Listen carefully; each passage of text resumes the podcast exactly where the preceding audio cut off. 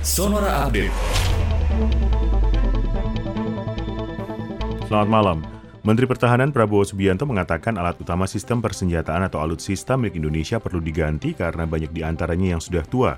Ketua Umum Partai Gerindra itu melanjutkan alutsista yang modern juga dibutuhkan untuk menghadapi dinamika strategis yang berkembang dengan sangat cepat. Namun ia menekankan rencana modernisasi alutsista itu masih digodok oleh Kementerian Pertahanan dengan sejumlah instansi terkait.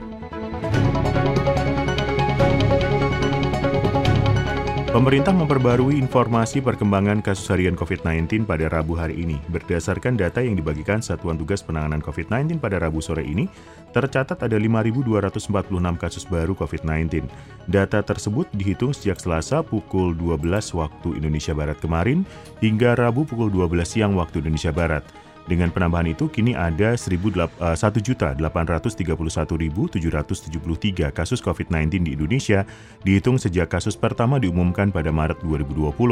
Adapun penambahan ini didapatkan dari hasil pemeriksaan terhadap 64.830 spesimen dalam 24 jam terakhir.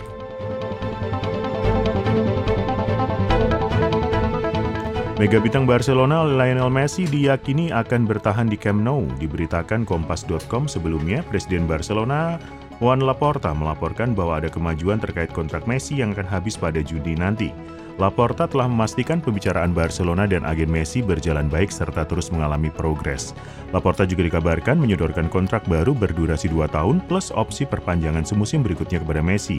Namun tampaknya Barcelona butuh waktu lama lagi untuk memastikan Messi bertahan di Camp Nou. Kabar terbaru menyebutkan bahwa Messi sudah bersedia bertahan di Barcelona selama dua musim ke depan. L'unità sonora.